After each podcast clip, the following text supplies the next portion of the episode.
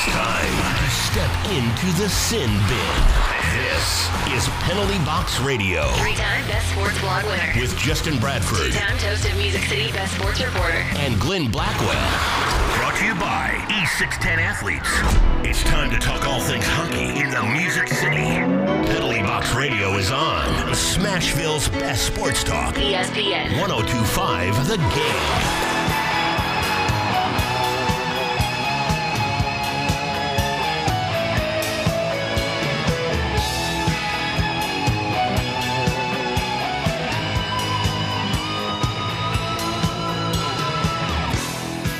Hello and welcome to Penalty Box Radio powered by E610 Athletes.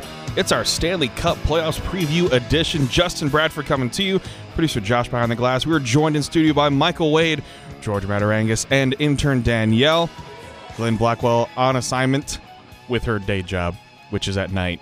So that's kind of, there's that. But welcome, boys, to the studio and lady. Appreciate y'all being here. And uh, it's a fun time. Sleep is not going to happen anytime soon because we're in the central time zone and play in the Western Conference. So, this is going to be an interesting series coming up. We have so much to dive into, breaking it down analytically. Then I'm going to ask our analytics ex- experts to take off those analytics hats and really challenge them to look at the eye test and what their emotional gut feels for this series. Uh, Yeah, you you choking over there, Michael? You, you good? You good, bud? I'll do my best. So we have a lot to discuss here, and we have so much content on penaltyboxradio.com, lots of podcast stories analyzing this series, a great series preview from, from Cutler Klein, a great breakdown as well from Michael Wade. So all different things that you need to prepare for the Stanley Cup playoffs, we have that. So let's dive right in to see how the Predators got to this point because it was really funny when we are getting up for the Central Division Championship. And the Predators, just two weeks ago, how many people thought that they had a chance of winning the Central Division? George, did, did you think that was possible? I thought it was going to be the Blues all the way. Same here. And it was close. Michael, did any inkling that the Predators are going to win the division? you know, you can never count them out when I think we discussed a little earlier. Winnipeg just totally, I mean, wasted every opportunity they had to run away with it. St. Louis, yeah, I thought they were coming in hot at the end, but you know, when you see Nashville's just a, a game or two back, I mean, and, and they had a, a the last three games that Nashville had were quite easy, I guess, on paper, and, and they took advantage of those. So I am surprised. I think if you had asked me, you know, a month ago, um, if this would be how it shaped up, probably I'd say no. But um, yeah, when when Winnipeg failed to take advantage of all their opportunities, yeah, I could I can see how Nashville could sneak in there. And, and looking at this too, the, the strength of schedule between those three teams, Nashville is kind of in the middle. Winnipeg had the more difficult one, and St. Louis had the easy one uh, as well. And so it, it went favorably for them, and they face some adversity because in those last two games, when you have a lot to play for, they go down, but 2 0 deficits to two non playoff teams. But they're able to to battle back. And and just looking at this hockey sense, George, hockey wise, what does that mean when a team's able to, especially against an overall bad team? What does it mean for them to be able to at least finally get some pucks in the back of the net to, to battle back and win those games that they really did have to, even though they were facing a deficit, which they haven't been able to do much at all this season? I have to imagine there has to be some like confident feeling when you look over and you see Cam Ward in the other net. Like, I, it, it's got to be good for the ego. Um, yeah, I there, there's definitely something to it, and I think it's good. I think that the Predators being down forced them to play more offensive style, and I think that's actually going to set them up better for the playoffs. Uh, just because you know it, it's kind of easy to go up by a goal and then say we're going to hold this lead for the next 50 minutes or so, but I think the best way to to keep a lead is to extend it and to play in the you know play in your offensive zone. So I think that hopefully they they learned something when they were you know they were getting warmed up playing against these bad teams, and hopefully now they'll be ready for the good ones. Yeah, and, and we're going to see two stingy teams playing against each other. So, and you guys correct me if I'm wrong here, but I, I'm foreseeing some 2 1 games, 3 2 games, 1 0 games, a couple overtime games coming up in this series because you have the, the teams in the top four. So, Dallas was a second in terms of goals allowed, Predators fourth, and obviously decent goaltending. Both teams had good goaltending. Now with Dallas, we don't know who they're going to start yet. There's some gamesmanship going on there because Khudobin had strong games against Predators. Ben Bishop in his career, not so much. We already know he's going to be a net, obviously, for the Nashville Predators, Pekka Rinne. But is that what you guys are thinking as well? Is that it's going to be very low scoring games, or do you think it could be the complete opposite of like what we saw with Winnipeg last year, we're thinking, oh yeah, it's going to be very tight, and then all of a sudden you had high scoring games. What what are you thinking at in, in terms of what you're seeing from the stats too, and what they're predicting this games these games are going to be like? So, uh, but as you kind of alluded to, both Nashville and Dallas are pretty solid defensive teams, and we I think I like to think of Nashville as having a, a pretty clear advantage in goaltending over most teams. Dallas is actually uh, one of the few exceptions there. Over the past couple months, Dallas has been getting some of the best goaltending in the league, especially in things like high danger scoring chances, where you know it's it's most likely that a goal re- will result from those chances. Dallas has been saving, I think, about six percent more than than the average playoff team in those areas. Um, Nashville's a little bit above average in that uh, respect, but yeah, I was a little surprised to see how much of an advantage I think goaltending will be for Dallas. We've all seen what Pekka Rinne can do when he's on. Um, and like you said, I don't, you know, Khudobin's played Nashville so well. It will be interesting to see if if they decide to give him the start in Game One. I, I somehow doubt it. I think they'll probably go with Bishop, but either way, yeah, Dallas has been getting it done in the crease. So I think that it's it would be safe to expect some low scoring games from this series. Especially with those 8:30 starts, is when I'm fully expecting there to be overtimes, right, George? Oh, of course. uh, you got to remember, I'm a DGen, so I actually enjoy the late games. Wow, throwing that right out yeah. there. so let's let's go ahead and, let's go ahead and look at the X factors for for these teams because when you say X factors, I mean there's obviously those players that you expect to step up, those players that have the history of stepping up in the playoffs and everything of that sort too. So I mean. X factor for me could be the player that I want to that I think needs to step up even more because they're going to make a difference. You you have players that should already be performing at a top level. I mean, you're expecting Viktor Arvidsson to score goals. You're expecting Filip Forsberg to do it. You're expecting Ryan Johansen to produce offense. But aside from that, the X factors and who wants to step up. I mean, in terms of who I really would like to see make a difference is who a lot of people are talking about, Kyle Turris. Is if he can get offense production up, that immediately forces more depth on, on the Predators because that's what they've been kind of waiting for. And he's been having the right linemen. I know you two both discuss this as well too, is getting him with with Craig Smith and Mikael Granlund to make sure that they're together. And then the third line back together as well. So the chemistry finally just hit what in the past couple weeks to what we kind of wanted to see out of this team for a long period of time. So Kyle Turris is that one for me that I'm saying if he can produce and he can start putting some assists on the board, maybe get a, a timely goal here or there, he could be an X factor because it's not something we've been seeing from him all season due to injury and low confidence, things like that. So Michael, I'll start with you. Is who's one of your X factor players for the Predators before we get to the Stars? So we kind of know two things about this series. I think one is that uh, Peter Laviolette's going to have a, a, challenging time figuring out these line matchups. Dallas really has two pretty good uh, forward lines, and also we know that Nashville is going to get nothing done on the power play. If if they did, that would be a huge shock. so yeah, I think I think the first line, the Johansen line, will be kind of um, hidden away or, or put up against the first the Dallas first line. So you know they might get somewhat negated throughout the series. So I think you're right to point out the second line, especially Kyle Turris. They're going to have an opportunity probably against Dallas's you know more depth players. And I think that I, I, I agree that it's it's great to see Granlund, Turris, and Smith uh, together for several games, and I think they're really starting to work out. Uh, especially their passing is just electric when when they're really moving the puck. So I I'll just to to have a different answer from you though. I'll call it Mikael Granlund.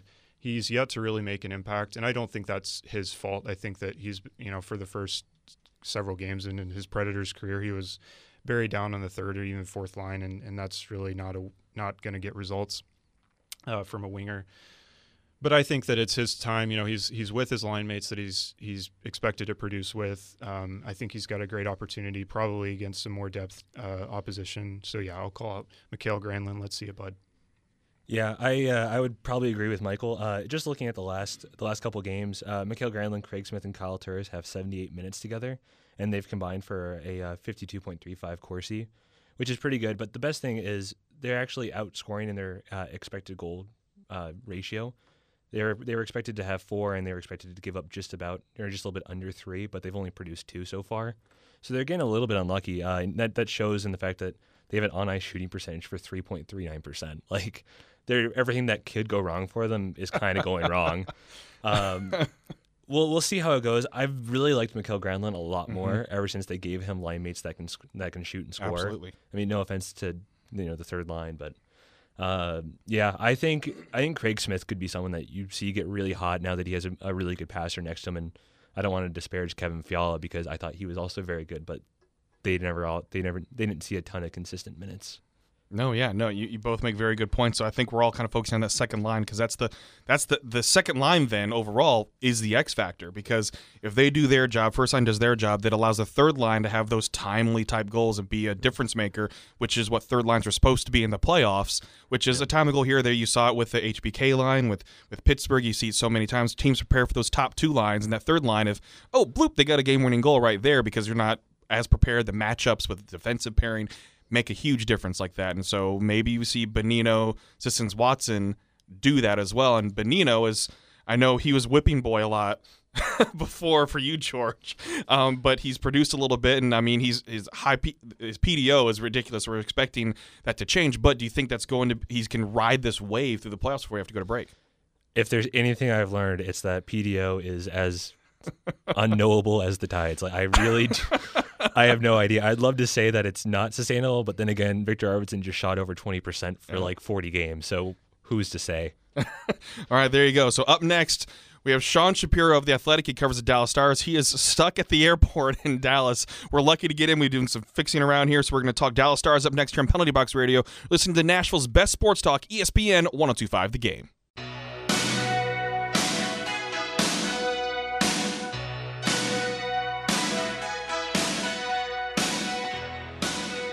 And welcome back to Penalty to Box Radio, powered by E610 Athletes. Justin Bradford, Michael Wade, George Matarangas, intern Danielle, and producer Josh behind the glass. We're going to make this quick because I know he's getting on a plane to come to Nashville. His flight's been delayed. Sean Shapiro, the Athletic. Thanks so much for joining us, Sean. Hey Justin, how you doing? Oh, doing all right, man. We, what a, what a scheduled day for you, man. Uh, so let's get right into it. If you have to go, you have to go. We totally understand because we can't wait to see you here in Nashville for this series. So let's go ahead and kick it off right now with with the Dallas Stars and what they've been able to do. They, they were having to battle in and really push forward to get into the series. What are you seeing out of the mindset of this team and the confidence level going into this series of what they had to accomplish during the regular season to make it?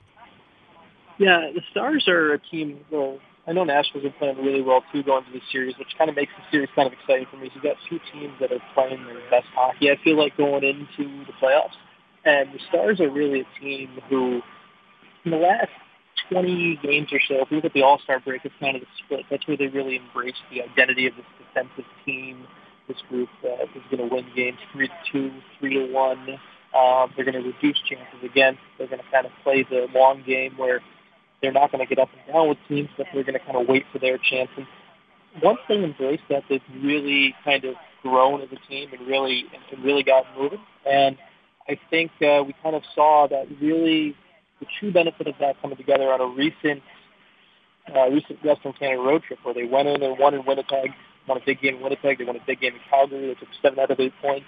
And that was really the stars I think we saw of confidence in a team that could win on the road. And that's something this team, this team was mentally fragile in the past. I think we can all agree upon that last year when they lost eight in a row and missed the playoffs. And this year, a team that used to be kind of fragile was now tough, and they were winning games like that. Just wanted to ask you a quick question. Uh, having to deal with uh, Tyler Seguin and Alexander Radulov, uh, I'm a big fan of both of their games. What do you think the chances are that they're actually split up in this uh, first round to try to, I don't know, separate the Predators' uh, scoring talent? Uh, I don't think Seguin and Radulov probably won't be separated. They'll probably be on the same line. However, uh, Jamie Benn will probably be on his own line. You're probably looking at something along the lines, especially going into game one at least, of Jason Dickinson playing with Seguin and Radulov, while Jamie Benn's probably playing with Roope Hintz and Matt Zuccarello.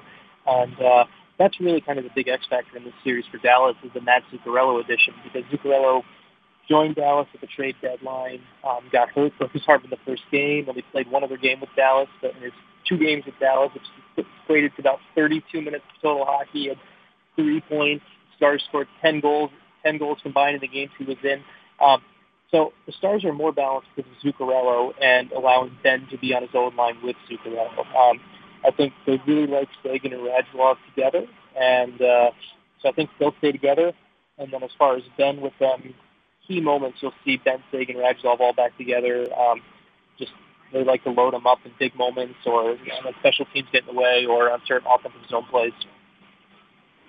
Okay, that makes a lot of sense. I was just a little curious. I just I've seen uh, the, the numbers when Seguin and Radulov are uh, are separated, and they're actually both very very good. So I, I was curious to see if that would happen, but I'm sure Jamie Benn can still drive that drive his own line by himself. Um, Yeah, yeah, and, and if and if we see them not, if we see things not working, I you could see it happen. You could see Seguin Radulov driving own line, but Benn has kind of been doing a pretty good job of that lately, and also Roope Hintz has really taken a big step as a second line center in Dallas, and that's been a huge development for them in the last 15 games. Yeah, it makes sense. Um, my, my other question for you was actually about coaching. Uh, a few years ago, we saw one of the most offensively talented teams in Dallas uh, just kind of score their way out of every problem they had until they couldn't. And then, uh, you know, we saw uh, Ken Hitchcock come in and totally transform the team into a very more, more defensively minded. What's something that you've seen Jim Montgomery coming in and do to either change the defensive system or to make it a little bit more stout? Because we, we continue to see a really good defensive team down in Dallas. Um, I think the biggest thing that Montgomery's done is, and I, and I'm, I think this is a really big thing for a coach. He and recently I spoke I spoke with him and sat down with him last week, and we talked about embracing identity, embracing what he had. Um, he wanted to be more of a puck possession team. That's what he wanted the Stars to be.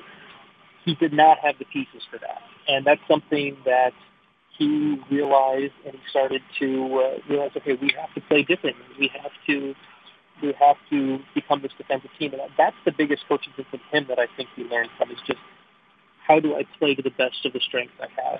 And as far as system and more specifics, you're going to see the Stars basically what they do is they take away rushes, they take away the middle, and they force teams to to, to take those take those farther shots and, and allow somewhat more of a quantity while reducing the quality. And now the Stars goalies have been great, but one of the other reasons their save percentage is so high is you have to give some credit to the defense too because they don't allow a lot of odd man rushes and they don't really let people get behind them. Um, really, the only team that did that this year was Chicago, and that's because Chicago kind of plays a cherry picking style where they just go and, and let things go the other way. And again, Sean Shapiro, the Athletic, talking Dallas Stars with us on Penalty Box Radio. Sean, one last question. We'll let you go because we can hear the plane. Uh, Anton Khudobin or Ben Bishop, who do you think gets the start? Who should get the start? Uh, it's going to be Bishop, and it should be Bishop. I know Khudobin was great against Nashville this season, but Bishop was the best goalie in the NHL this year. He he was led the league in save percentage, led the league in goals against average amongst qualified goalies, depending on how they ruled Jordan Binnington's games played. Um, if you want to go advanced, goals saved above average or whatever, he led the league in that. Um, so it'll be him in game one. However, Anton Khudobin is the greatest insurance policy the Stars could have. If things go south or sideways, they know he goes and plays well in Nashville. So it'll be Bishop to start, and if, uh, if Khudobin ends up in the series, the Stars aren't going to be too nervous because it's not the typical starter backup situation. Makes perfect sense. Well, Sean, safe travels. We'll see you in Nashville tomorrow night. Thanks so much for being available for us. Yeah, thanks for having me, guys. It helped me kill a little bit of delay. Absolutely. All right, folks. Sean Shapiro of The Athletic covers the Dallas Stars. Does a fantastic job covering the Dallas Stars, and we wish him safe travels. His flight has been delayed now for over an hour, and he finally made himself available to come and talk to us. That is true dedication to to being media right there, is making yourself available while on the plane. You could hear the engines roaring behind him. So I can only imagine the people on the plane looking at him, or luckily never had to hear a flight attendant. So, sir, sir, we need to put put it away, sir. Uh, so great information there. Great follow on Twitter as well. He's the one that broke all that the, the drama news as well with the Dallas Stars earlier this season. So I mean, what a what a case for them that they went through all this stuff with with ownership and management and everything too. Then they make the playoffs and make this kind of run when a team like that, uh, you've seen it before. Teams sometimes when they're going under drama, they just stop sometimes and they stop playing or they don't play for each other. They're not playing for anything. They just go out there. It's their jobs to go play. And they didn't. They, they fought back. So I think it's going to be an interesting matchup before we have to go to break here. So, guys, Michael, George, I'll start with Michael since George had a couple questions there. Michael, do you do you agree with the Ben Bishop thing? Absolutely. I I think it's fun to sit and talk about, you know, specific matchups like, oh, Khudobin, you know, he, he's a backup, but against Nashville, he's unbelievable. You know, maybe you can toy around with that in your head, but I think when it comes to making a roster decision in a playoff game, you just you go with your best goalie and you leave him out there as long as uh, he earns that spot. So yeah, I'm not not terribly surprised, but you know maybe a little less uh, fun on the drama side. and, but we love drama in sports. It's what makes it so interesting. Yeah, yeah. It's the best. It's the best. So, in terms of looking at some of these numbers of what the Dallas Stars offer, what do you think is going to be the most important thing? Now, if you say score more goals, you're fired. what is going to be the most important thing, George, uh, for this Predators team to control the Stars to make the games go in their favor? What's going to be an important aspect of these games for the Predators con- to control it? Uh, not giving up quality chances. I'm pretty sure that's what Michael was about to say, but like it, it really is something to to have the puck in the offensive zone for like four minutes at a time, but then give up that timely chance, and you know now all of a sudden you're down one nothing instead of in a game that you should be up one nothing. The big thing is to make sure that you're always coming back, you're always playing hard, and you know you're bailing your goalie out when after he's bailed you out of for 82 games. Yeah, he, he's definitely bailed them out a little bit, Michael. Yeah, so um, unfortunately, if you're a Predators fan, that one phrase that Sean used should really set off some alarm bells. And he said that they're favoring a little more uh, quantity over over quality. Now, Nashville has this really nasty habit when they're in the offensive zone of when they kind of face uh, adversity in the in the the low slot, the really high danger scoring areas. What they do is they just bring the puck as far back to the blue line as they can. They shoot from the corners. They try to get the screenshots, and they don't really have anyone screening the shots. Uh, so if if that's the style that Dallas can can pull out for this best of seven series, I think Nashville would will really struggle with that. They really need to kind of stay focused on minimizing the low quality shots. You know, maybe facing a bit more of you know maybe a, a, more physical game, a slower game, and try to get to those high danger areas. I think that's really the key for Nashville offensively. All right. Well, up next, we're going to talk more about those stats and what the Predators can do to overcome that. And then I'm going to ask the guys to take off those analytical caps and think with their, their emotions. That's all up next on Penalty Box Radio. You're listening to Nashville's best sports talk, ESPN 1025 The Game.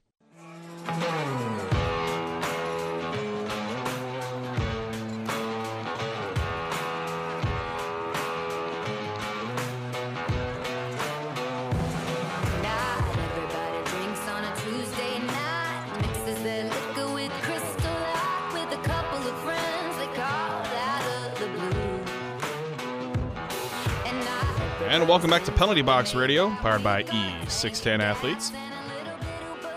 Justin Bradford, Michael Wade, George Matarangas, intern Danielle will be joining us next segment, and producer Josh behind the glass there. Predators, Stars, coming up tomorrow night, 8.30 p.m. Folks are going to be pre-gaming it's going to be a drunk fest inside that arena. I can already tell it's going to be loud. Hey, that's what helps build the atmosphere is people pregame for another two hours before the game instead of a seven o'clock. It's not going to be a late arriving crowd tomorrow night. It's going to be one that is definitely juiced. I've already started. oh, that's what's in that bottle. Yeah. is that a Jack and Diet Coke? There. Of course. Oh, I'm classy. And you have Michael over here with a Lacroix. Ooh, if you're fancy. Excuse me. Bless you. so so let's look into the analytics for the series. We, we've touched on it a lot already too, but we we presented an article that Michael wrote today saying that Preds fans might not like it. Now, the reason we presented it this way was you're basing it solely on the stats you're given and, and running the model that way, and it's not something that you were making that decision of, well, I think this. No, the stats were telling you this based on what you, you came up with. So explain this a little bit because I know people can go read the article, but explain a little bit more behind this and how you came to this conclusion because it's obviously not one that home fans are going to to really appreciate, but it gives an idea of how the series could go, and then we can talk about what the Predators need to do to avoid that because they still can make adjustments, and that's what you want to see is them to make adjustments and and things of that sort. So, Michael, I'll hand it to you. Yeah, so I had a lot of fun kind of playing with the numbers and, and figuring out how to make this somewhat predictive. Um, and the things that I, some of the things that I really think are kind of key aspects to winning a hockey game, basically key aspects to scoring goals. What on ice kind of actions best allow you to score goals? And so, kind of the buzzword there, I think, for me is shot quality.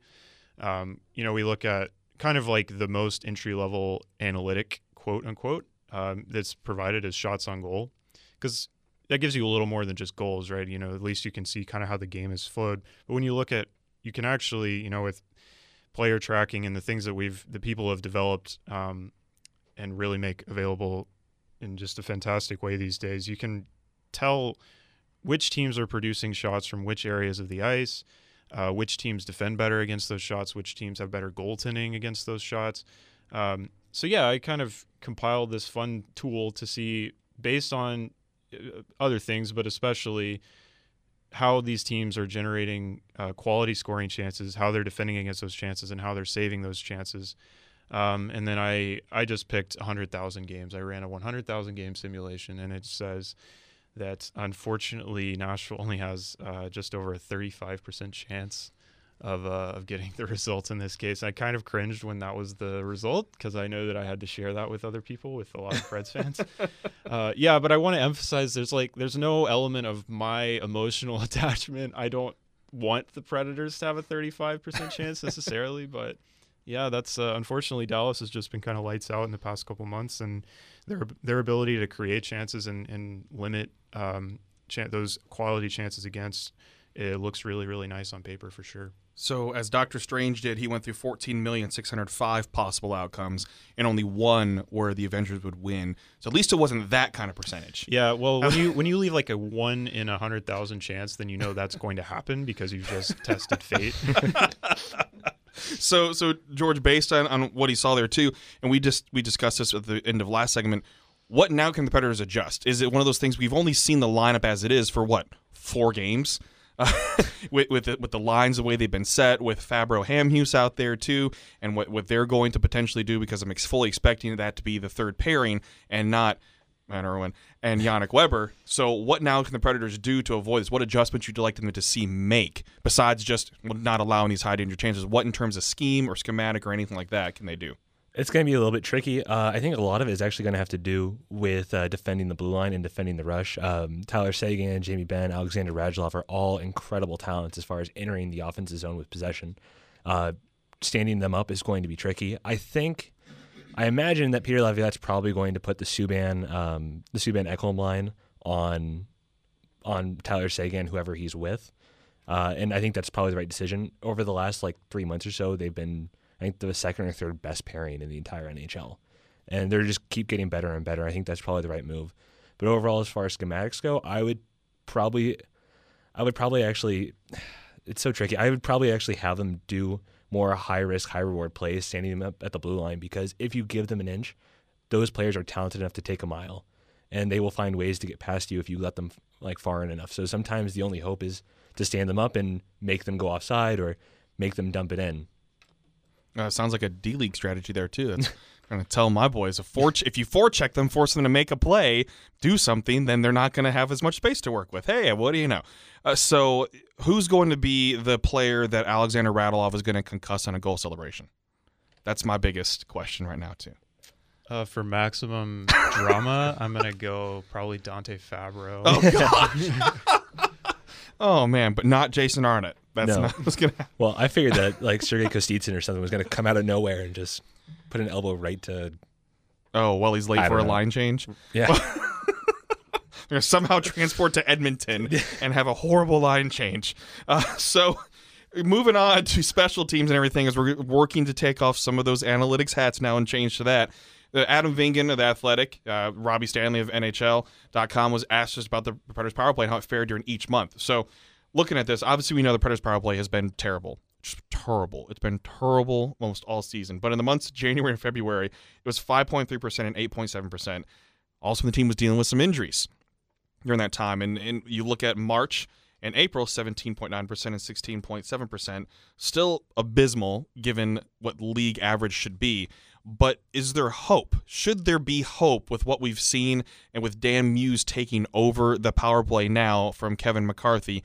And that I've, I've seen them do a little bit more of trying to be a little creative and taking risks, and it, it's backfired a little bit in terms of odd man rushes the other way. But at least they're moving around a little bit more. It's not always point shots. But do you agree with the strategy that they're still running right now on the power play? no. Okay, why? Um, I think that the spike that we're kind of seeing in their in their goal scoring is a little bit of regression to the mean, but I think that what what they changed wasn't enough. They're still over relying on those uh, point shots, and they are making they are starting to make more passes through the through the slot and through that Royal Road. But any team over a seven game period is going to create a counter, you know, a counter to that, and it's not exactly hard to do. Instead of playing a box, they'll probably start playing a diamond, and we've seen the Dallas Stars actually do that a few times this season. So it's not out of you know out of nowhere to th- to say that they'll probably start doing that. Yeah, and unfortunately for Nashville, they're probably not going to get that many chances either. Dallas over the regular season gave up relatively few, um, or took relatively few penalties. They, so they, just just under three basically per game is what you can expect uh, Dallas. So you could say that Nashville's going to get maybe two and a half on average power play opportunities per game.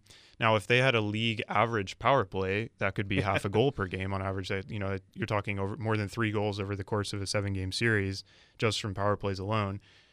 They do not have anything close to a league average power play, and they don't show any signs of getting there anytime soon. So, um, basically, I I think when you're looking at the, the projections for this this matchup, I really think that you can't even factor in Nashville's power play.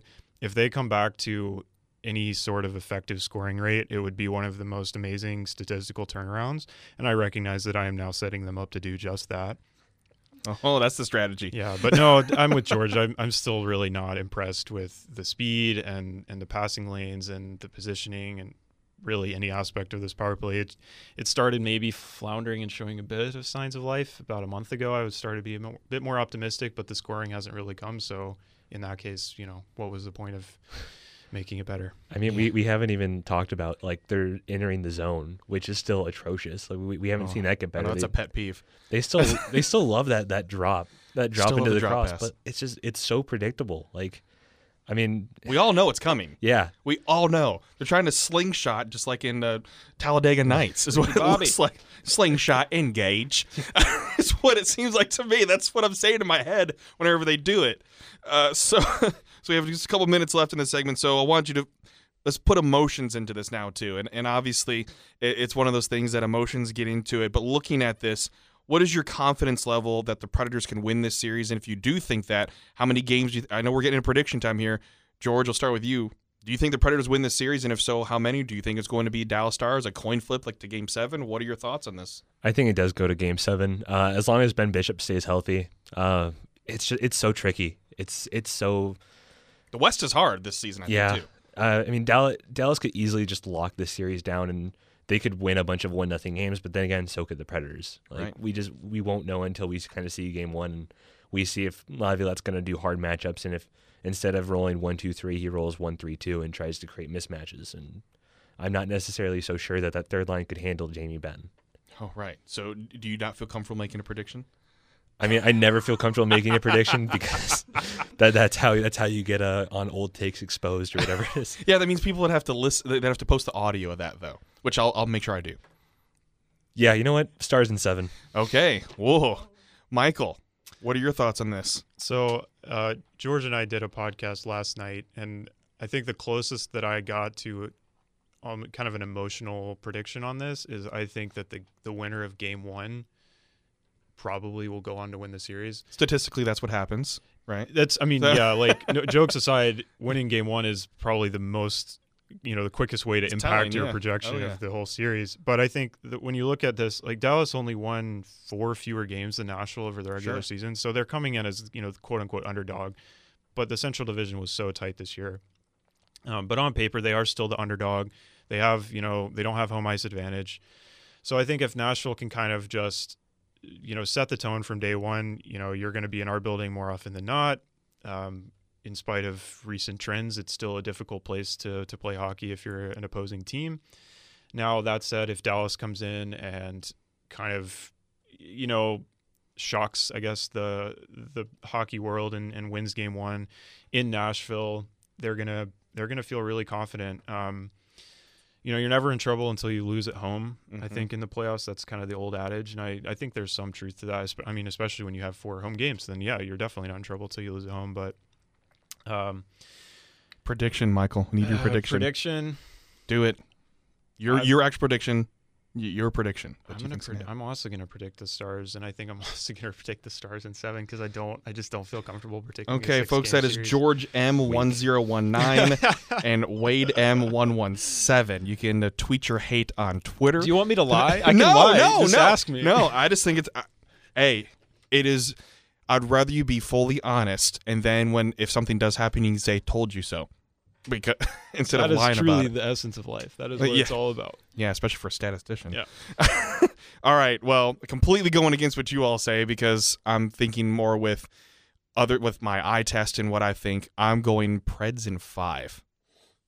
So, and George Okay. just Yeah, wow. completely scoffed at me on that one. That's a, that's a gutsy take, and I, I like that. It is gutsy. Yeah, I don't it hate is it. gutsy. It's just bold. I, I look Because- forward to posting that audio. because it could swing. It could swing, and I, I think it's one of those things too. If, if teams figure it out, and if the Predators do get compl- actually hot and sh- show the and skate to the talent level that they are capable of doing, which you have not seen them execute very well all season.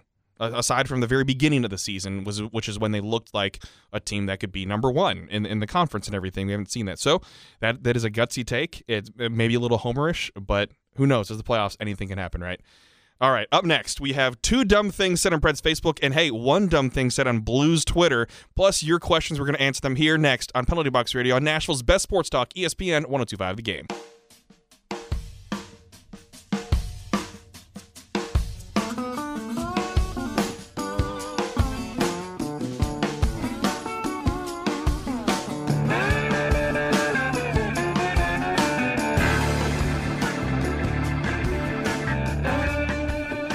Welcome back to Penalty Box Radio, powered by E610 Athletes.